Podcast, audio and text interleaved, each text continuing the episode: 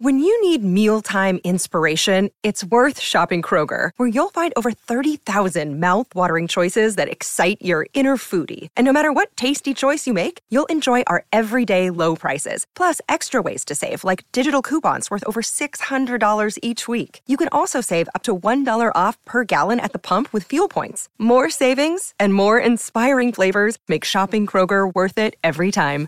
Kroger, fresh for everyone. Fuel restrictions apply.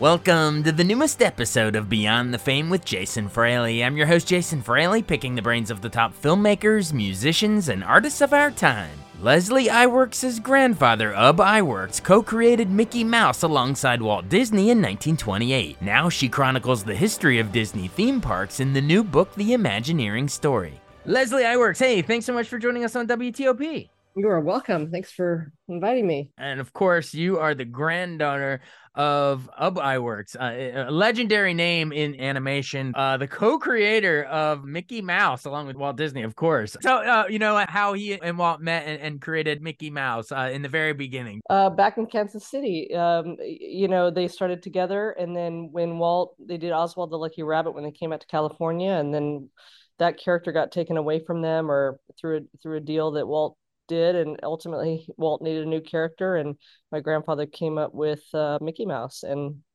came up with five characters and mickey was the one that they chose and that was what you know the first plane crazy and then steamboat willie was was the the rocket ship that took off with the first sync sound cartoon so cool well, that's it's just a really treat uh, treat to get to talk with you, and that's really, I mean, that's got to be a, a, source of extreme family pride there that that your grandfather helped create the Mickey Mouse. Yeah, pretty much. now we're talking because you have a new book. It just came out called The Imagineering Story. Um, and you know there was a documentary a couple years ago about the same thing. But uh, what inspired you to to do a book version of this as opposed to you know just a documentary? Well, so the documentary was a six-hour series uh, that launched on Disney Plus in late 2019, and it was really successful, uh, very embraced by fans around the world um, who love parks and wanted to get a sense of or experience the the history of the parks, um, especially during COVID in 2020 when parks around the world were shut down and um, when we were making this film over a period of, of years, because it was commissioned over five years, I interviewed over 200 people um, and have interviewed even more since then. And we had so much material that was left on the cutting room floor. And so, with that, um, all that excess, the stories that should have been told, um, I had a conversation with Wendy Lefkon, who uh, is head of Disney Editions in New York. And uh, she said, "Well, why don't you consider doing a book and you know really thorough thorough you know look into the the story and details that I couldn't get into the series." So that's how it started, and it um, just just launched. It was took a few years to put it in book form, and um, and so many of the the stories that you know couldn't make the film have made it in the book. So that's very exciting for us. Awesome. So it sounds like could be enjoyed by folks who who watched the six hour docu series on Disney Plus, or if you if you haven't seen it. Um, talk about uh, we keep using the phrase, you know, Disney Imagineering, but what you know, maybe for the casual listener, they've heard heard the phrase, they've gone to the theme parks, etc. But like, d- define Imagineering. So, um, Imagineering was coined, um, you know, by the by by Disney um, back in the day. Uh, it was it's sort of imagination and engineering combined, and it is def- it it's basically defined by the, a a person, an employee at the at the studio, uh, who really understands both of those concepts. Um, and it there are so many different disciplines within Imagineering um, that everybody you know falls under. They have over 500 patents at, at, at Imagineering um, for technologies and, and things that they've developed. And and really when you look at imagineering, it's it's the combination of engineering and imagination. And it and you translate that to 12 theme parks around the world, down to the teeniest little detail, all the way to the broadest land. uh, or park, uh, everything boils down to those two words: imagination and engineering. I love it, and of course we're we we can't go through all 500 patents, but but uh, anyone that's you know, like myself, anyone that's been to the, the Disney theme parks knows that that that the Imagineering is such is what makes it such a special experience. You're not just going to a, a regular theme park, you know, like get it on a King's Dominion ride or whatever. There, there's so much thought and care and technology that put it's put into even while you're waiting in the lines to get on these attractions, and then of course once you're on the attractions.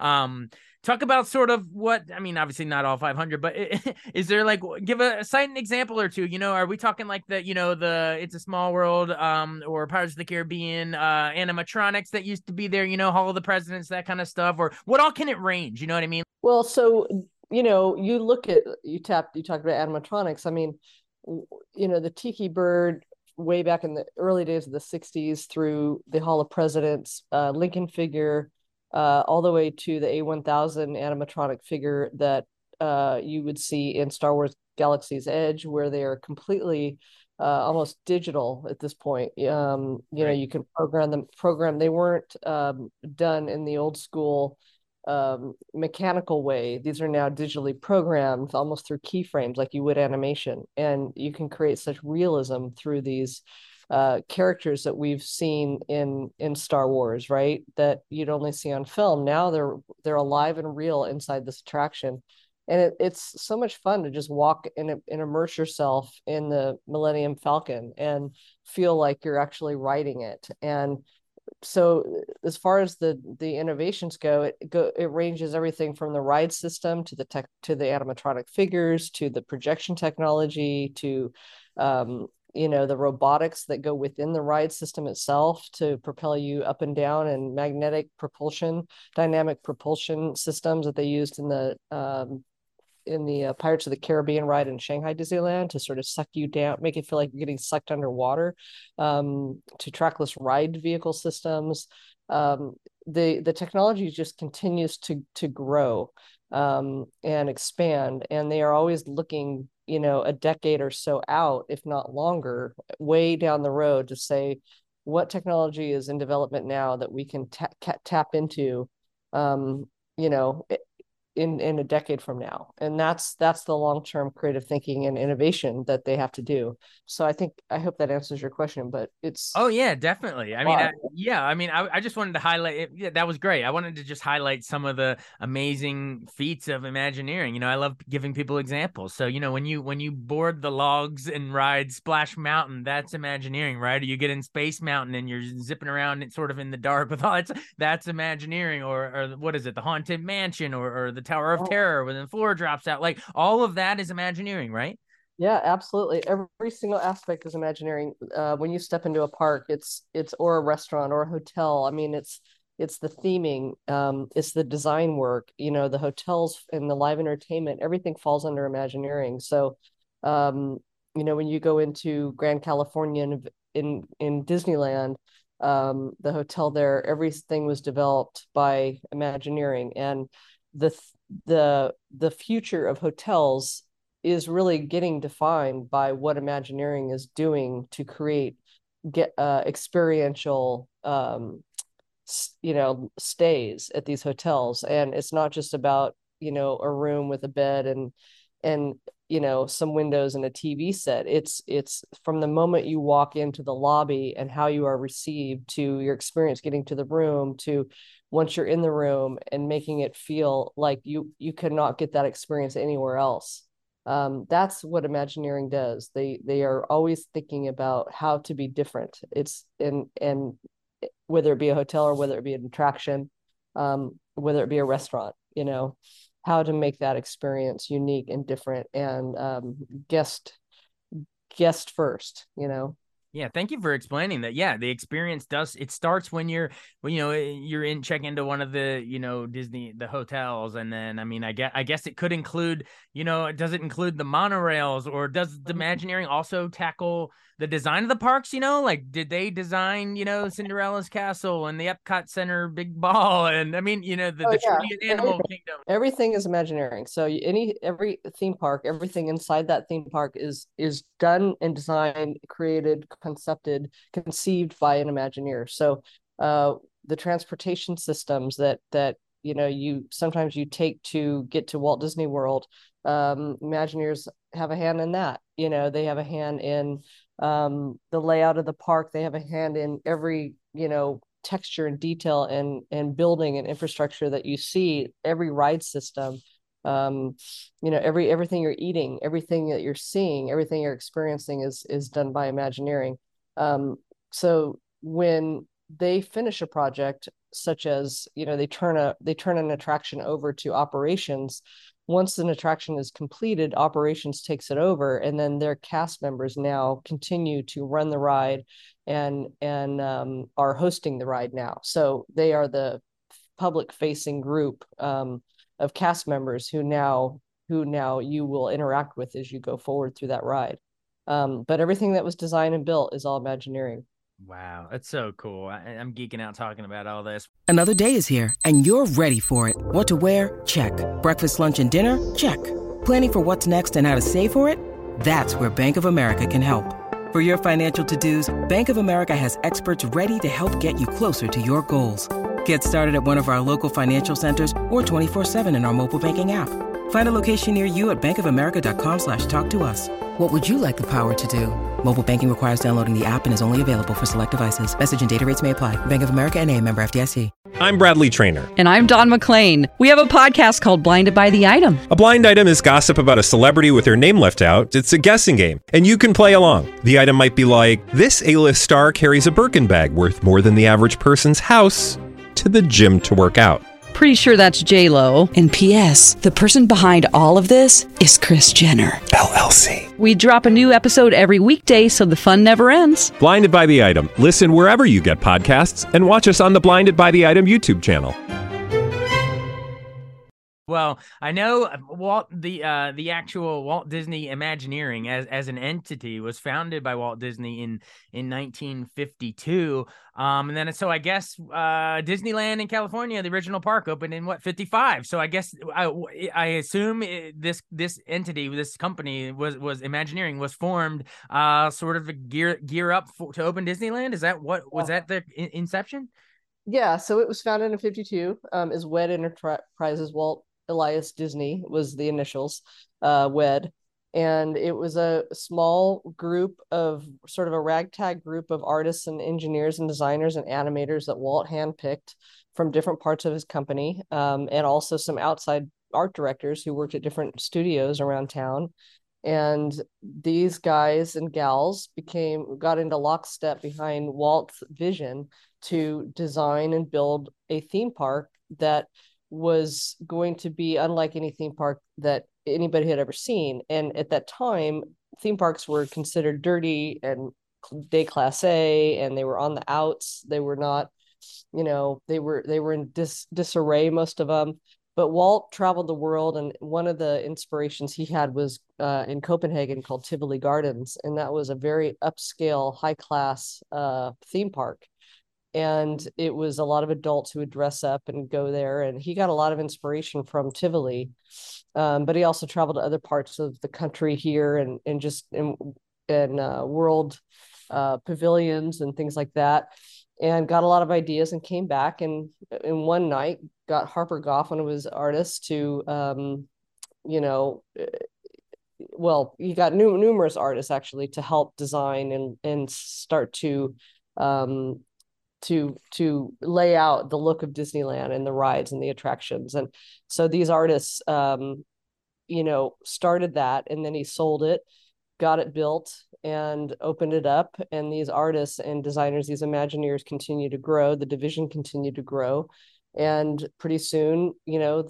they were on to Walt Disney World and Tokyo Disneyland and Hong Kong and you know Paris and Shanghai and Tokyo, you know, so it it uh the the the fact that this was just a concept in Anaheim in orange groves that no one really believed in at the time and then ended up taking off like wildfire um, is a true success story. And this book really chronicles that evolution uh, of ingenuity and animate and, and, and imagination It really, that's so cool. And I, I love how you put that. It was just sort of this, you know, uh, in Anaheim, these orange groves, no one, a, a, little dream at one point, no one thought would take off. Talk, yeah. talk about, um, sort of that initial idea to you know not only we're going to have this where you enter through this main street usa i guess that's to make it seem you know relatable and you know a classic feel. Um but then you know, then to kind of encircle around that these different lands almost like genres you know you could have like a jungle cruise or a swiss family robinson in adventureland or you would have you know space mountain in a, in a tomorrowland or there'd be big thunder mountain railroad in a frontierland and or a fantasy land you know what i mean? Like talk about how how it was really key to the design design that you would have these different um categories as you moved about the park, all the way to Mickey's Toontown and see where the Mickey and Minnie actually live. right. So Walt was always really interested in taking his 2D. He got tired. He was into, as you know, it started with animation and got into live action um, from the 20s all the way through the 50s uh, and 60s. But I think he really felt like there was a limit to to film. You know, you can only watch things in 2D and he felt like if you could experience it and take his take his his IP and bring it to life and let you feel it and live it and breathe it and meet it you know um, meet these characters who are who are standing there live it's a whole different like blow your mind sort of new virtual reality world right mm-hmm. it's not virtual reality it's reality and so he he was thinking about VR and AR way back then, um, but could not obviously bring it to life, but found a way to do it through a theme park, right? And so the idea that you have all these different lands, I mean, that was the the idea was to say, let me go to Frontierland and let's let's let's have a sense of Americana. And Walt came, you know, came out of the Midwest, and so he really wanted that Main Street USA feel, that real feeling of um, kind of rooted Main Street, you know, boutique stores and and that sort of homegrown those values that he stood for, and then ultimately, you know, to to go to tap into the future um, with Tomorrowland and where the world was headed in space at the time, and and to go on a rocket ship and to go into an atom and go back into time. And you know he was really creating experiences that no one had ever thought of before, right? Um, and the other thing too was this idea of the cross dissolve in the the ground, meaning when you would go from one land to the other, you didn't think about it, but the texture of the ground would change. Wow. And it would almost like a movie, you would cross dissolve uh, you know, one scene to the other.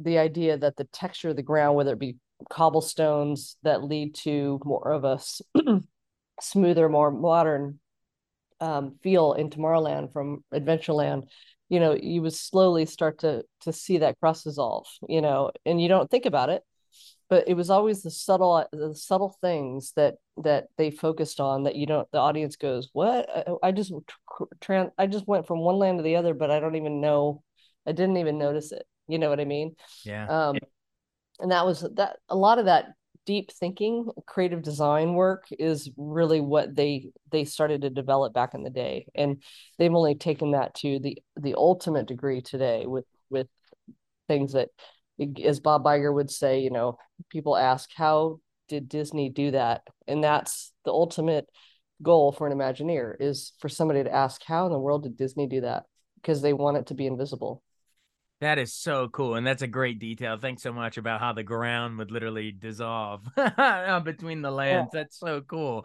Well, yeah. talk about um uh, obviously that that first park Disneyland was such a hit and, and and just to kind of remind people like what you're saying about, you know, imagining space in the future. Like Disneyland opened in 1955. So, we're talking what, 14 years before the moon landing even happened. Like, you know what I mean? Like it this is he's way thinking ahead of ahead of time here. So, mm-hmm. um so then of course course, Walt, I, I, you know, sadly dies in in the end of 1966. I guess right before Jungle Book comes out in '67. So, um, I guess it's up to what is it? Is his brother Roy Disney? It, does he does he spearhead moving moving expanding to quote the Florida project at Disney World because that opened in what 71 after Walt's death, right? Correct. Yeah. So Roy took the baton from Walt and really wanted to complete Walt's dream. I think a lot of people, um, uh, a lot of people were were uh, you know, nervous about being able to pull off Walt Disney World. And uh, Walt Roy was the one that made it happen. Roy Roy championed it, but unfortunately, it took a toll on him, and he died shortly after the opening there. So, but you know, he see, like I said, seeded the DNA so that new more Imagineers can continue on after their pass. Their both of their passing. Oh wow, you're right. Roy died in 71, right? Around the same time. Yeah. Wow. Um we'll talk about um how that park even in, in Florida um grew into I guess four major theme. There's a bunch with water parks and stuff, but you know, four major theme parks. You had the Magic Kingdom, then you had the Epcot Center open up, then you had the what is it, MGM Hollywood Studios. I guess it's now Disney Hollywood Studios, and then the Animal Kingdom.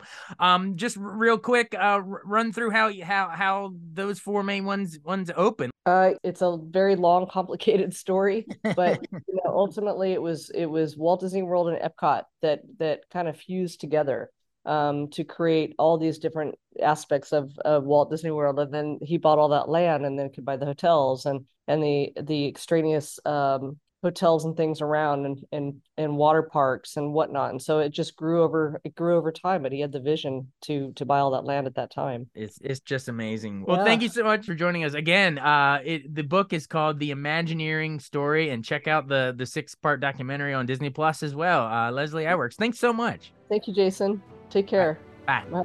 Bye Thanks so much for listening to Beyond the Fame with Jason Fraley. Our theme music is Scott Buckley's Clarion. Remember to give us a five star rating if you like what you hear. We'll see you next time.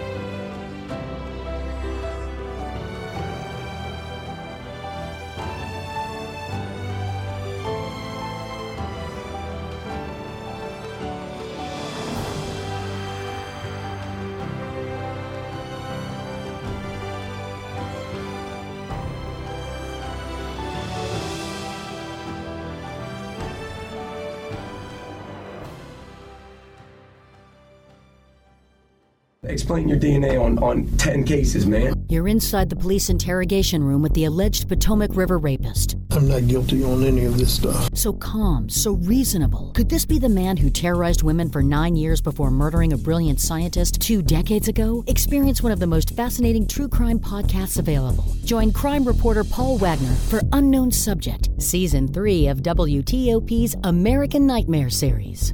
Search American Nightmare Podcast on all podcast platforms. I wanted to take a second to tell you about an app I really enjoy. Living in the DC area is great, and Podcast DC gathers all of the local shows that I like all in one local app health, sports, local news, politics, and so much more. Podcast DC is the new local app with hundreds of DC area podcasts to choose from. I can earn exciting rewards just for listening and share the podcasts I love instantly. Available in the App Store or in Google Play, listen local with Podcast DC.